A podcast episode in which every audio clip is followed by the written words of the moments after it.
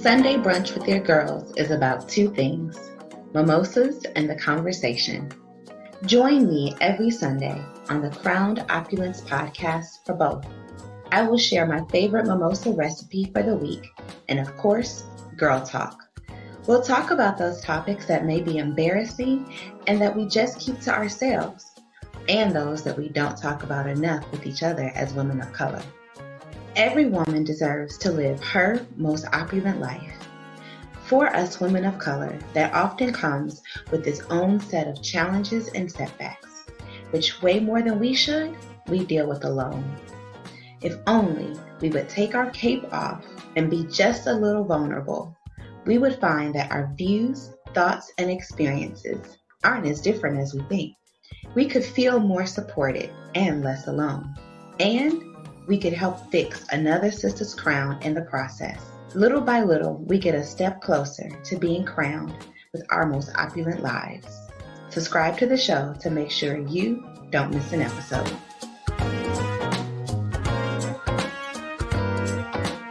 Hey, lady, and welcome to the Crowned Opulence podcast. I'm your host, Cassandra Conley. Did part one of this conversation leave you totally inspired or what? On this episode, we're picking right up where we left off with my guests, Monika Dillard and Dawn Kemp, as we continue the conversation on their personal journey with cancer and how this diagnosis is helping them live their most opulent lives. Both of you sat for a second and really celebrated yourself and what you've overcome. The fact that you found this out while you were at work in the middle of your day. You know, Dawn, you were in the middle of about to do one of the biggest presentations of your career. Not only did you do the presentation, it was successful. And on the same day that you got probably one of the worst news of your life. It's funny you say that. Um, I do Bible study every Wednesday, um, except for this Wednesday with my sister and three others that I'm very close to at church. And um, we had this conversation last week around this, like how I celebrate or lack thereof. I just had my six month scan.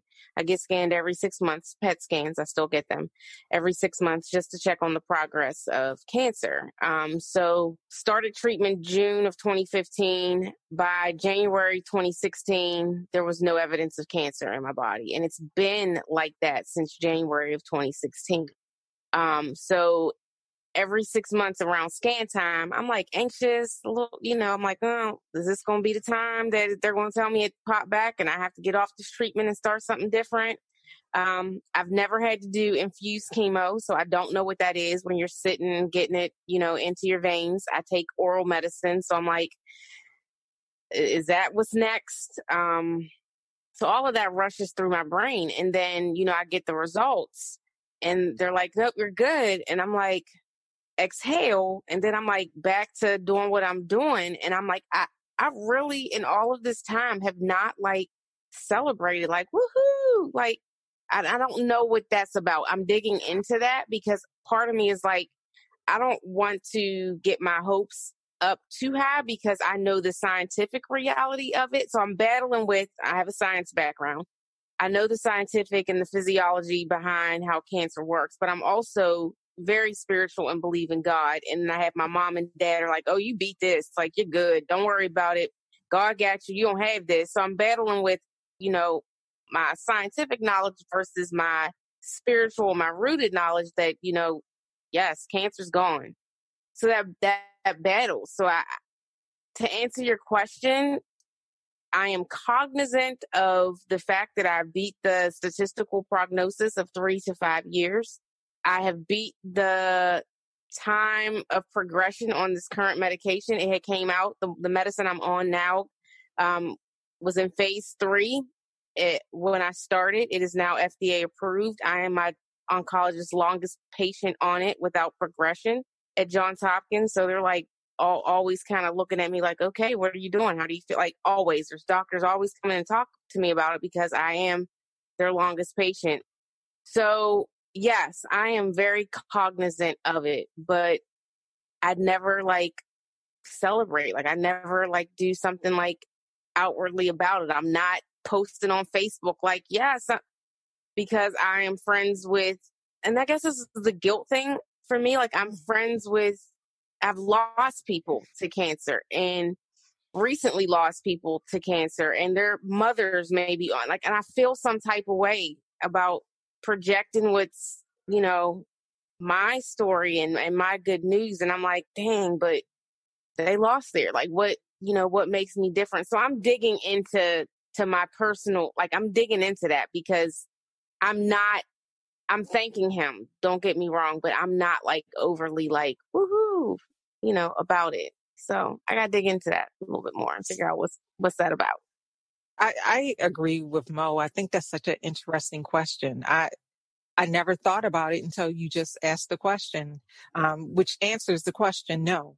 I have not celebrated. Um, cancer is one of those things where once you're diagnosed, you really truly are always looking over your shoulder, like, you, are you coming back now? Or when are you mm-hmm. coming back?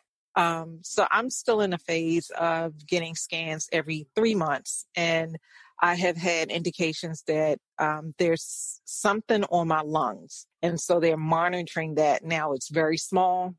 Um, and once you have cancer, every little thing is something to look at. You know, it could be a piece of lint. They're like, oh, okay, it was a piece of lint, mm-hmm. but we're going to scan it again next time you come in just to make sure it was just a piece of lint.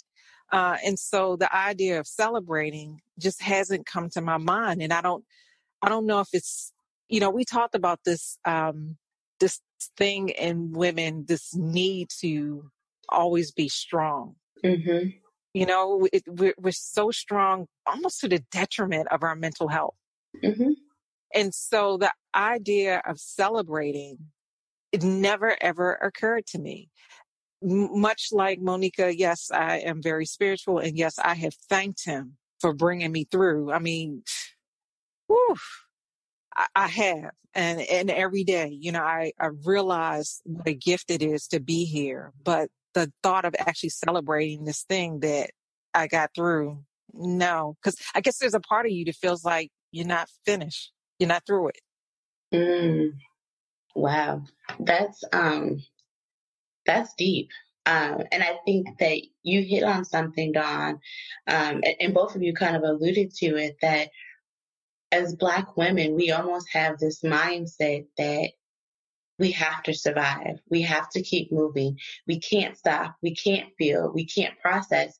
I know you're expected to be strong. You're expected to be resilient. You have to, you know, play the game 10 times harder. On those lines, Cassie, I will say the other thing that has dawned on me. I had this conversation with a good friend of mine. He also is a cancer survivor. And we talked about, we're both single now, and we talked about how difficult it is to date because I'm never going to be the same. I've been through mm-hmm. this process. I'm never going to be mm-hmm. the same. I've, I've had to you know, what's it, what is that saying? You never know how strong you are until you have nothing to be, nothing left but to be strong. Mm-hmm. I've been, I've done that and I did it while I was single. And so now I look at a potential mate like, listen, it, I, I've done it on my own. What you bringing to the table? What can you bring to the table? Mm-hmm. You know, and I, I, thought it was so interesting that he articulated that, you know, because he is in the same spot. It's, it's kind of like you become afraid to allow yourself to be vulnerable to the possibility of letting somebody else in because you know what you can accomplish by yourself. But what happens if you let somebody in and, and you just become another another job, another task? Mm-hmm. So it is it is to your point, it's detrimental to your mental health. And Dawn, it's great that you hit on that. I too am single and I am not the same. Like never will be the same in many aspects um, because my cancer is, you know, driven by hormones. I'm hormone receptive. I had to be forced into menopause. Well, you know what that means and what menopausal symptoms come from that. Um, and weight gain. Like I gained 25 to 27 pounds from my pre-cancer weight. So I had to really like deal with the fact that like I don't look the way I used to. Like I don't feel how I used to. And is somebody going to want to date me mm-hmm. knowing that I am not the same? Like I'm I'm not the normal or the old, you know, normal person that I, I used to be or someone who does not have cancer. So for a while, I let that def- like that was my mentality like oh they're not going to deal with all that i bring to the table because i'm i'm bringing a lot. Like i don't know if somebody can handle that. So i mm-hmm. was already foreshadowing and putting that off on whomever it was like they're not going to be able to handle it. And even then like i didn't know when the appropriate time was to say something like people I, I was getting advice like don't say anything right away okay got it don't say anything right away but then the question would come up like, oh, you know, do you want kids? And I'm like, I hate that question. I'm like, yeah, I want kids. But why don't you have them now? And I'm like, okay, do I really answer that question honestly? Because then I was going to open Pandora's box. Mm-hmm. So learning how to navigate dating again in my late 30s, I'm like, I never expected to have to to do this. So dating has been very interesting to say the least. But my my mentality has had to change because I have met people where it's been like, okay, you have cancer, and mm-hmm. and I'm like, oh really? Like, okay, all right. but it's not like a you know deal breaker because in my mind I'm like, oh, that's a deal breaker. Like, I'm I'm a broken woman. I can't. You know, this is it's not going to work. So my whole mentality has has had to change um, about self and not project what I think someone else is going to perceive me as as gospel. So mm-hmm. it took me it, it literally this is still a work in progress, but yeah, it's taken a while. I can't imagine what you go through mentally, and everybody has their own journey. But from the outside looking in, both of you are beautiful, smart, amazing women, and any guy would be lucky to have you. Oh, thanks, Cassie. yeah, thank you. I appreciate that. You are welcome. Uh, and something else I just wanted to go back to really quickly, Monika, when you were talking about how like sometimes you feel like posting on social media or just talking about your story and your success. It sounds like what I hear, and I, I think I'm getting the name right, but I may be wrong. Uh, what a lot of people, especially like in the military, deal with, I think it's called survivor's remorse, mm-hmm. where it's like they're thankful that they survived whatever in combat, but they have guilt for those that didn't survive and kind of like, you know, why did I get to live? I think you hit it, hit the, the nail on the head. Yep. That's what it is. In the midst of this, like you got this news like dropped in your lap. You were at work. You found out that your it took your fertility. Both of you were still planning to have kids, or you know wanted to at least have that hope how have you maintained your sanity in the midst of all of this? Oh, I had to go to therapy. You know, I I still see my therapist because I mean, my ups and downs like this it doesn't go away. Like I deal with it a lot better than the the dark hole of depression I was in for probably the first 5 months of my diagnosis but I do have moments where like I'm good, like I'm good, and then I don't know what triggers, and then I just go into, you know, that space, that that kind of turbulent space. Eh, you know, I still grieve the loss of motherhood. Um, so I had issues around baby showers for a long time. Mm. Um, seeing new babies, holding new baby, like major issues. Um, and I'm like, I'm 41, like I'm old now, like I ain't gonna have it. But then baby fever still, you know, mm-hmm. like it's I, real. I still, you know, want like all my friends have kids, they're on second kids, third kids, and I'm like, and then there's other people, my, you know, my kids at school are like, um, and this is real talk. I, my school building's always cold, so I wear pants all the time, and I'm single no kids. So I, I had my seniors like, "Are you gay?" and I'm like, "What?" like, first and foremost, I'm saying like, do I even entertain this conversation with 17 and 18 year olds? Do I have this conversation with them? Lord got my tongue.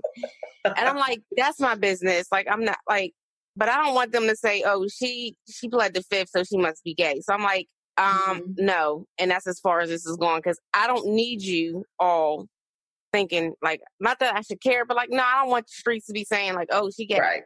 But I asked, I'm like, what made you say that? And the kids are like, well, you dress in pants all the time when you're in here, and you don't have any pictures of kids in your office, and there's no man. You like you don't have a picture of, of a man in here, so we just figured, you know, we just figured you was gay, so we thought we would ask. Okay, no, y'all can get out now. Um, but that's like the running question, like all the time with my students. You don't have any kids. You ain't married. Like, why don't you have any kids? When you gonna have kids? And I'm like, I'm so tired of the question. And being even at the stage four level in cancer, adoption agencies will not let you adopt because, you know, your prognosis is bad. So mm-hmm. these kids have already been abandoned. They don't want them to be abandoned again. So they do not tend to let um, domestic adoptions happen with um, stage four cancer patients. The higher you go up in, you know, the stages, the less likely that they're going to let you adopt. So, yeah. I did not know that. Yep. Um, People are like, you can adopt. I'm like, nope. yeah, no. Wow. It's like, you can foster. Yeah, I could. Mm, not sure I want to do that. Or you can go to the hospital and hold the babies. They need people to hold them. Yeah, no. Don't want to do that either. People really need to stay out of other people's uteruses. If it's not yours, stay out of it. Yeah. like, at some point, if you don't open the door for a question, you know, don't go and initiate it. Just stay out of people's uteruses. Because you never know. You never know why a person doesn't. And to your point, you don't know what that brings up for you. They're just asking a question, probably not meaning any harm by it, but it's like you don't know what it does to that person on the other end, why they don't have kids. And so to avoid that, just stay out of other yeah. people's uteruses. I had to think about that like a good little while. What, what have I done for self care? And then I, I realized my attitude uh, about life has changed. Mm-hmm. So, you know mm-hmm. how people always say tomorrow's not guaranteed? Mm-hmm. Yeah, well, it, it, it, takes on a whole new meaning for me now. Mm. Um, this is not the only incident in my life that has forced me to really appreciate life, right? And so now, you know, and this might sound kind of crazy, but I'll go to a party and, you know, you ever go to a party and you be like, man, I should go, but I've only been here 20 minutes. I guess that would mm-hmm. be rude. Yeah, that don't come into my mind anymore. It's like, oh, I'm not having fun. I'm just the vibe, the energy here is not what I want. Let me go do something else. And, I, and I'll just leave. Um, I used to be afraid to try mm. new things, but not anymore. I'll just walk into like whatever I see and I'm like, oh, I want to try that. Can I try that right now? Um, hmm. and that is that my mentality has truly, truly, truly changed. It's if I don't like it, if it doesn't bring me joy, I don't do it. Now, hmm. don't get me wrong, I have responsibilities. And so I, I still, you know, take care of all my responsibilities. But in terms of my social life, honestly and truly, if it does not bring me joy, uh, if I don't get some kind of happiness from it or some kind of education out of it, mm. I'm not staying there too long. Because uh, for me now, I think the reality of I have seen more sunrises in my lifetime than I have left to see mm-hmm. takes on a mm. whole new meaning for me. And so, what do, what, what do I want to do with the rest, this the second half of my life? What do I want to do with it? How do I want to enjoy it, experience it, and really truly live it? And so that I think that's for me. I think that's what I've done. I I enjoy myself. I was talking to um, a girlfriend and I asked her, I said, What are you going to do for your birthday? And she said, Well, it's on a Wednesday. I was like, Eh? so you can't celebrate because mm-hmm. it's a Wednesday? Like that, right. that mentality is definitely gone. Like, it's no reason not to turn up on a Monday. Right. For me, like if it's an opportunity, salsa dancing lessons on a Monday. Oh, okay, yeah, let's do that. So, what have you done that has been like the coolest thing that you thought that you would never have done that you've done? Um, I would probably say, um, I, I, I want to say that my my circle of people is uh, very diverse. I, I have like lots of little mini circles of people, and so just this my willingness to agree to events um, mm. to travel at a, a, moment's notice is is just different. I, I have a, a, good friend in Florida, and he called me. He was like, "Yeah, I'm, you know, I'm a Kappa, and I'm new to this chapter, and I need to sell my tickets." And and while he's talking, I'm on my phone. I was like, "What's the date of the event?" and I just while we were on the phone, I booked the ticket. I was like, "All right, I'll be there. I got a room at the host hotel, and I got my airline ticket. I'll be there. I got a, I already got a black gown. I'll be there." So I think that for me, it's like you just give me dates. And if I don't have anything at work that's going to prevent me from going, I'm going. So does that mean I can finally get you to Houston? Yes. Yep. Sounds like it. Yes. You ain't saying nothing but a word. Because I've been trying for like five years. you have, you have, you have. You ain't said nothing but a word. Yeah, I will. We gotta wait for outside to open back up. I, I ain't gonna lie, I'm not scared of the airports, like traveling through yeah. an airport. It's is because that's the other thing, you know, this diagnosis in COVID nineteen means something different for us. Mm-hmm. Outside is true, not safe for us. Yep. So how do you find ways to celebrate, do things and, and still spend time with your your family and friends and be safe at the same time? Mm-hmm. Right. So I'll I'll start with where Dawn just ended. Like that's a major concern for re- me right now. You know, my students are virtual, and in the state of Maryland, of course, our you know positivity rate is low, and the governor, our Republican governor, is, is trying to you know get us back into schools. And I, my mind is like, um, let me call HR, let me call my doctor because I don't feel comfortable with this. Um, mm-hmm. Um, there's no vaccination. I'm not running to get a vaccination. I, I, I didn't read too many books. I'm familiar with Tuskegee experiment. Like you're mm-hmm. not going to poke me 1st mm-hmm. Not not going to do it. And I think that's where where African Americans as a whole, for the most part, are. Like, no, we're not going to be the guinea pigs. We'll wait and see. Yeah. I get on the other side. You know, they they need a good pool of people, of all types of people, but there's so much trauma with black people. Like it, it's going to be a hard sell trying to get a pool of black people to take this vaccine. So I, there's a level of anxiety for me of if all staff are told they got to come back on October 19th, I need to find out what my options are because I don't mm-hmm. know what the cleaning plan is at work. Um, we don't have any plexiglass or anything up. If if we're inviting people back in, like it's just, it's not to me safe. So that's where I that's what I'm dealing with right now. Um, have I done anything cool since I've been diagnosed? Um, I swam with dolphins. I don't know that you know I would have done that. I might have done that, but um, I intentionally now, um, except for this year, I make it a, a, a goal to leave the country at least once. Once a year, nice. I have to go somewhere. So this is the only year because of COVID I I did not. I was supposed to be in St. Lucia over um, Labor Day break. Um, mm. So that trip is now Labor Day next year. Um, but I I leave the country and it's during the middle school year and I don't care because I used to be uh, like workaholic. Like, oh, I can't go on this trip because it's during school. Like my vacation time is during the summer.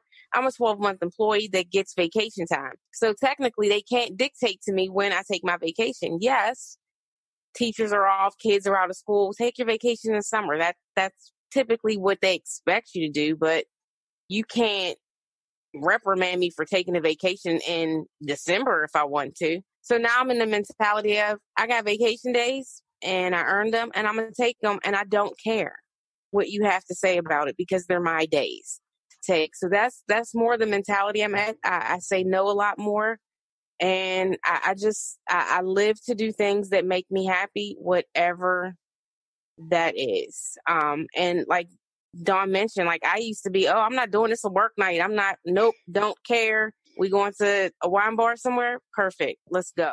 Um, because I, we none of us know when our last day on this right. earth is. Granted, we have diseases that may speed up the process. I could get hit by a car tomorrow and it has nothing to do with cancer. Just don't know. Um, mm-hmm. Um, but I don't want to leave this earth feeling like I haven't lived or fulfilled my purpose. So that that's where I'm at. Um, and it took me probably a good four and a half years to get to this point, but it's about me now. It's all about me. I'm selfish about myself and I, I, don't care what anybody thinks about it. You don't like it, see ya, kick rocks, go ahead. Um, but I'm going to do what I want to do. And your opinion is just your opinion. That's awesome. Um, so many women don't have that. Um, so kudos to you um, both for really putting you guys your, yourselves first and living each moment to the most. Because, like you said, the reality is none of us know the day or the hour or the minute in which our time is going to be up.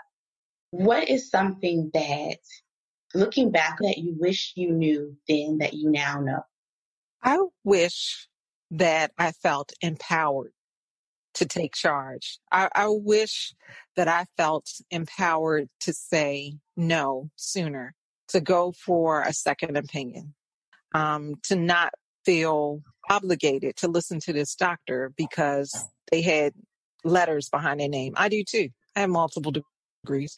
Um, so I, I, I, really wish I felt more empowered. Uh, and I, I hope that there's some woman or even some man who listens to this podcast and understands that it's your life and you are in charge and it's okay. You don't owe anybody anything. So for you to go get a second opinion, that's, that's, that's okay. That is absolutely your right. And you probably should do that anyway. Yeah. Um, I wish that I don't know. Well, she may have, but I wish I would have called my mom to go to that very first doctor's appointment on Martin Luther King Monday. Mm. Um, when I went in and he told me it was just nothing. Um, I, I don't know what my mom would have said. I don't know if she would have questioned it. Um, I don't know but I wish I would have had somebody go in with me because again, I felt comfortable with this man. He mm-hmm. performed surgery on me. Um, I didn't think he was going to steer me wrong. Um, and I had, I didn't know anyone in, in my immediate age range with, like, I knew no one. Like, I had no one to refer to to even bounce this off of. Um, so I, I wish I would have had someone to direct me through this. I wish I would have gotten a second opinion. I wish my mom would have been there. And I guess for me, fast forward five years from now to this point, I, I don't want anybody to, to be where I was. And I, that it really is my purpose. I, I do, um, I am on call for Johns Hopkins. Sometimes they'll call me and they're like, Monika, we got a newly diagnosed under 40 you know, if you're available, can you come in and talk to her? You know, she she'll be in for treatment.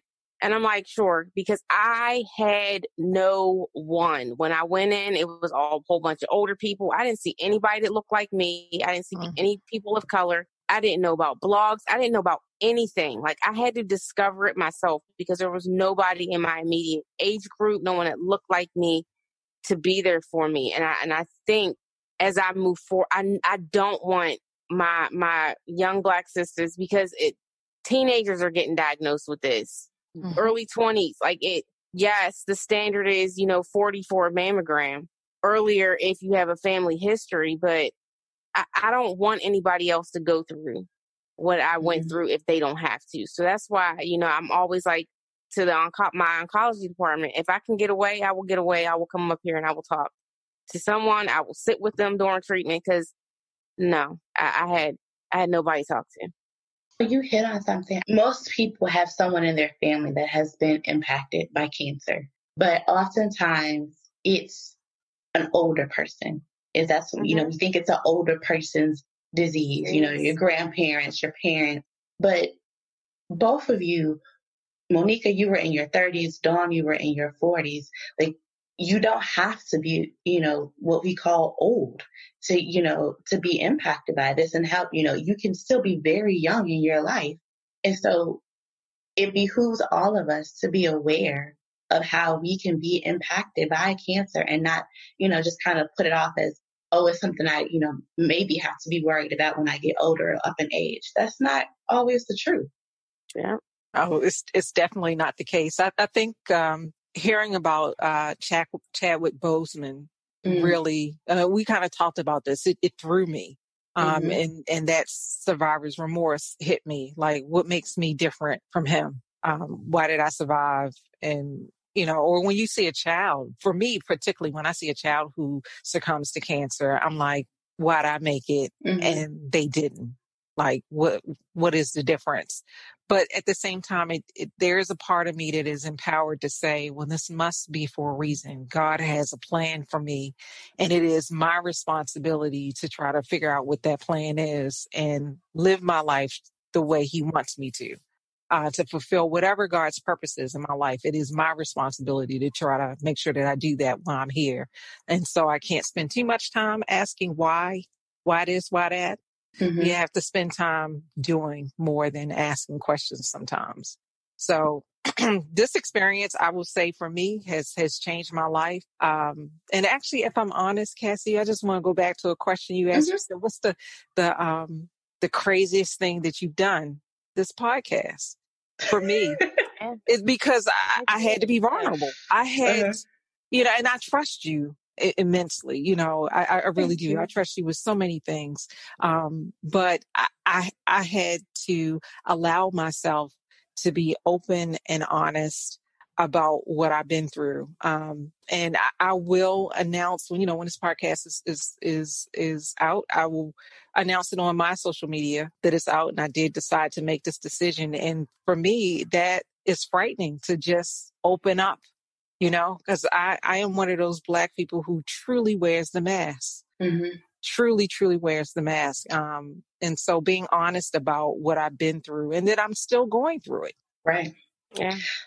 So let me ask you this. Um, piggybacking off of what you just said, and you also talked about this a little bit earlier, Dawn, how when you got the diagnosis, you're like, I'm keeping it as a secret. I'm not telling anybody but my brothers and my mom. Um, for those people that are the family, the friends, the circle of someone that is battling cancer, what is something that you can share in terms of the support that you would have wanted, what that support would have looked like to you? Say one of the greatest things that my brothers did for me was listen to me.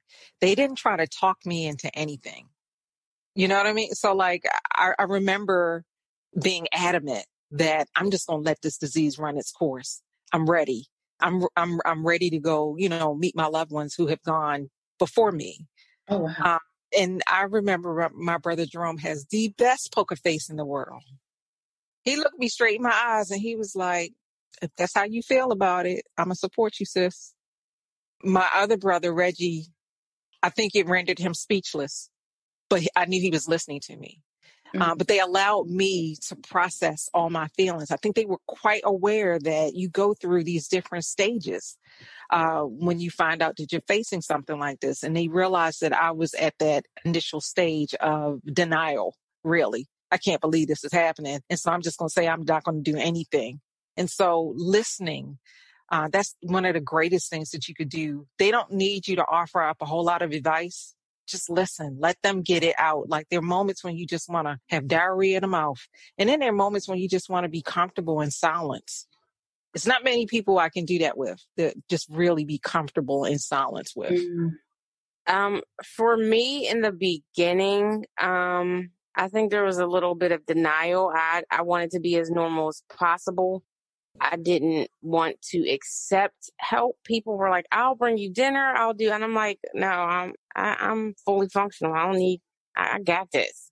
Even from my own family, I'm like, don't treat me any different. Like I, I'm, I'm good. So I, I shut a lot of people out who really genuinely wanted to help because for me, it, it made me feel like I was incapacitated in a sense, like I couldn't do for myself. And so I, I didn't. I mean, I'm the same person who never really took time off of work to deal with any of this. Like maybe two days. I didn't, I didn't, you know, stay home and wallow. Like the Superwoman complex. Dawn had to do a Mhm. presentation. I took a day off to go see a breast surgeon. I was back that next, I was back that Monday.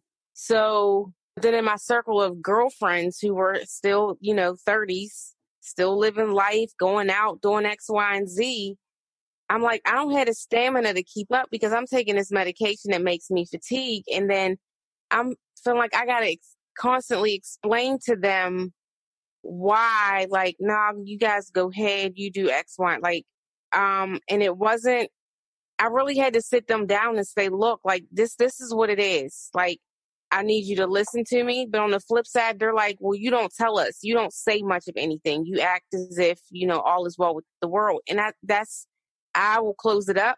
Whatever I'm going through, I'm gonna just deal with it because I'm a, I'm the one that got have to live with it. I don't want to be a burden to anybody else, so I'm gonna just deal with it. And sometimes that's a volcano waiting to erupt, and then it erupts in in, in the worst way.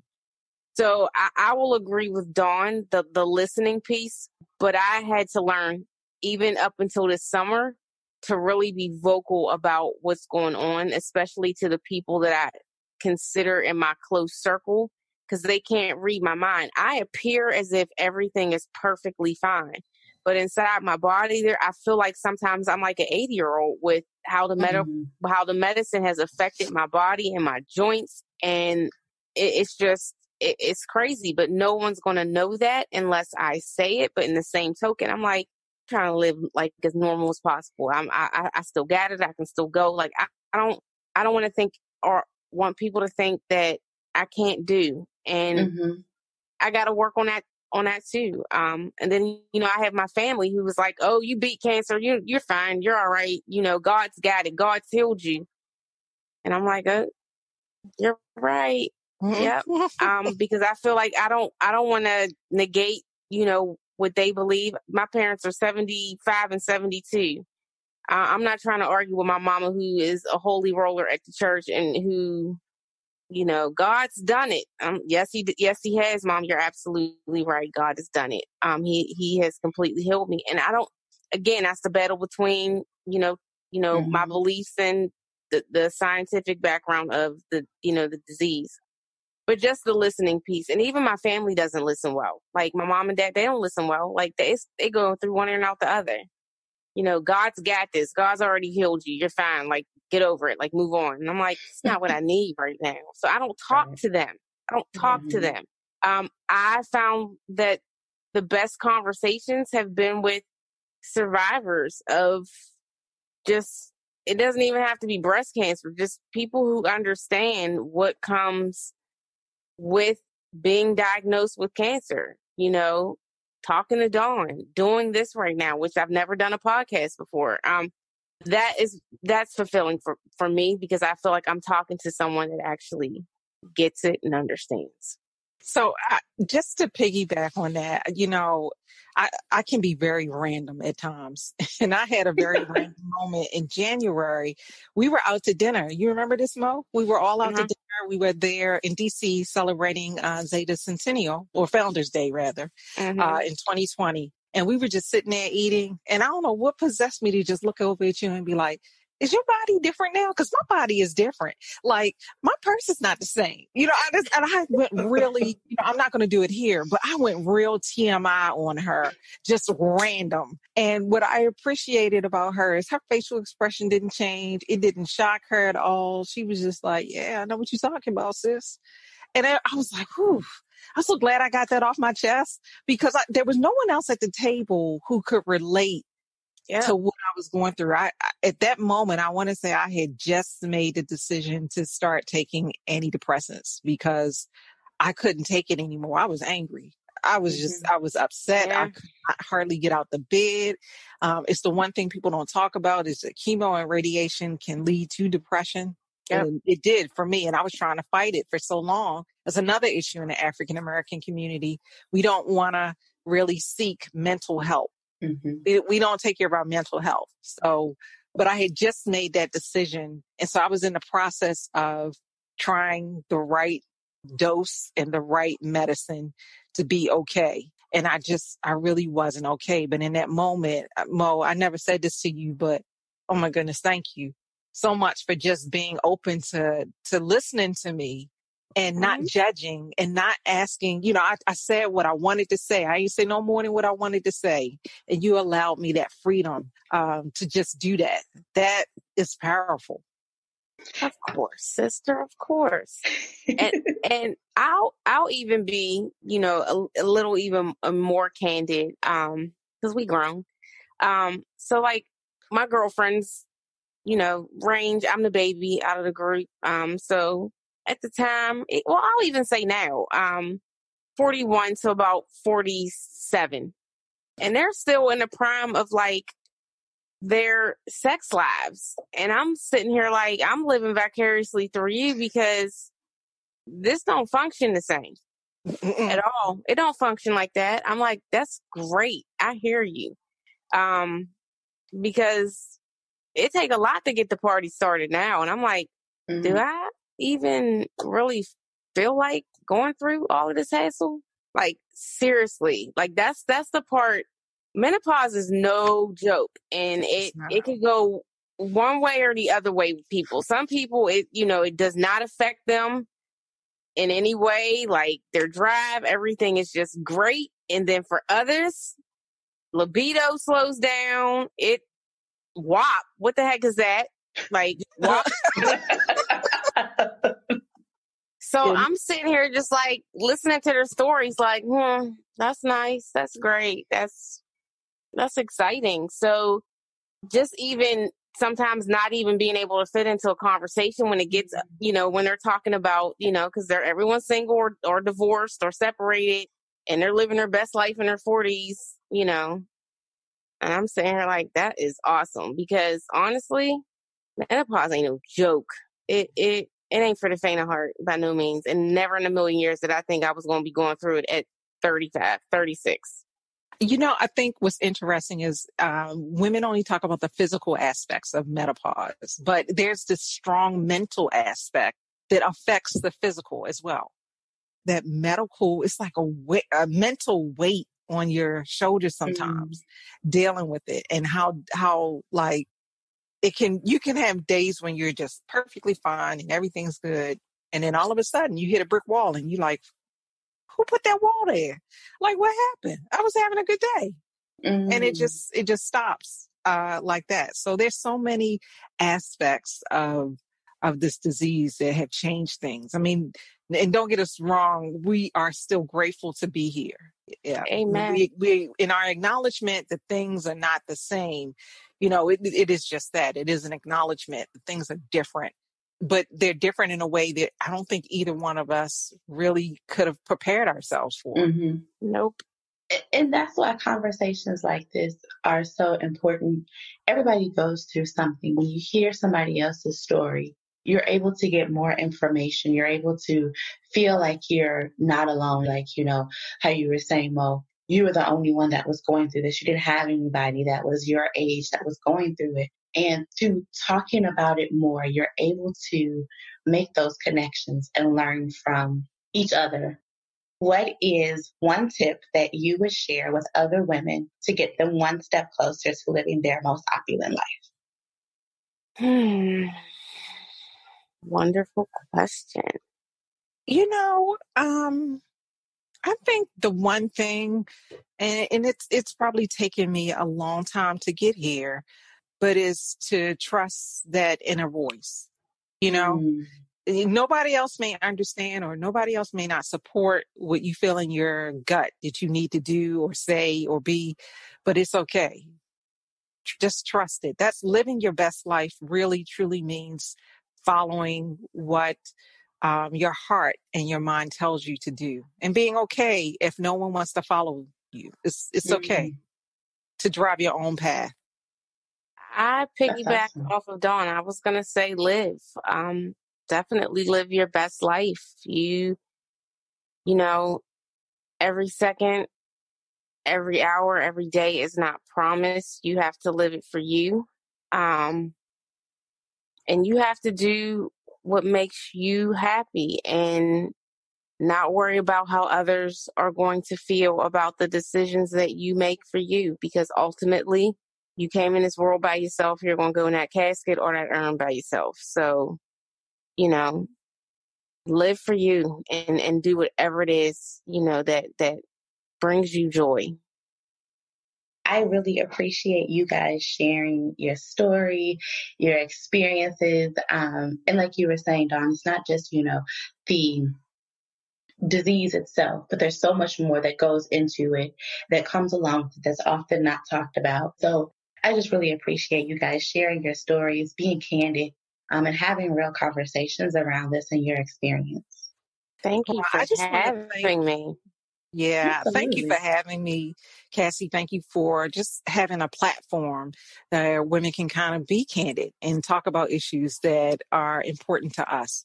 Um, you just you have no idea. This this for me was ther- therapeutic, and I I don't hope I already know it's going to bless somebody's life. Absolutely. Absolutely. And thank you, Dawn, um, for your just out of out of the blue text. Hey, my soror, my my my chapter soror has this podcast, and this is you know what I what I'm thinking we should talk about, and I'm like, let's go, let's do it. So thank you, Dawn, for that random out the blue text Yes.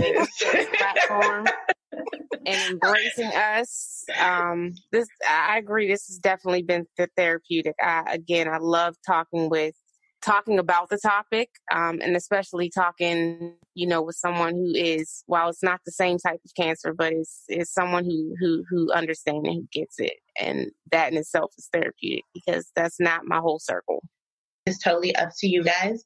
If you want to share how people can get in touch with you, um, I, I definitely don't have a problem. Again, I, I never want anyone to feel like um, to be in my position of having no one, even if it's just I don't know what questions to ask when I go to the doctor, or you know, I don't have anyone to talk to that looks like me or is the same age as me because when I go to support groups, they're all old and on oxygen. That's I'm not being don't mind me, but that was my experience. No one looked like me. They were all old. I was still working and everybody was on oxygen tanks. And I'm like, this is this is too much. Mm-hmm. Um, so um, definitely, I you know, I can be emailed at um, m d i l l a r d um, one nine two zero at comcast dot net. And and I agree with Mo. I, I, I too um, and am happy to talk to anyone, um, even if you are just supporting someone who's dealing with cancer and you just don't know what to say to them. And I can be reached uh, on email at d as in Dawn Kemp, my last name K E M P 1920 at gmail.com. Well, thank you, ladies. Um, I'm so honored that you shared your stories on my show. This means more to me than you know. Um, so thank you. Thank you. Was that just eye opening or what? I am still in awe that Dawn and Monika's stories are so similar. As much as I am in awe, I am also upset at how they were dismissed. It is a must that we advocate for ourselves and listen to that little voice that is our intuition that really does try to protect us and guide us if only we would allow it to do its job. If you aren't comfortable with what you're being told anytime you go to the doctor, listen to that feeling. Get that second opinion. Take care of yourself. That doctor will be all right. After all, you can't live your most opulent life if you aren't alive. So, I will leave you with this. What is one thing that you are doing to ensure you are fulfilling your God given purpose? Thank you so much for joining this week's conversation on the Crowned Opulence podcast. I hope you heard something that inspired you, made you laugh, or simply helped you to feel like you weren't alone in this thing called adulting. If you like the show, leave a five star rating and review on Apple Podcasts. It would mean so much to me and it helps the show. To continue this conversation, connect with us on the Crowned Opulence IG and Facebook pages. If you would like to have your favorite mimosa featured as part of the Mimosa of the Week, submit your recipe on crownedopulencepodcast.com. And while you're there, tell me what you would like to talk about on upcoming episodes. Ladies, do something this week to polish another queen's crown. You aren't everyone's glass of champagne, and everyone isn't yours. Only those select few are privileged to enjoy you. See you next week.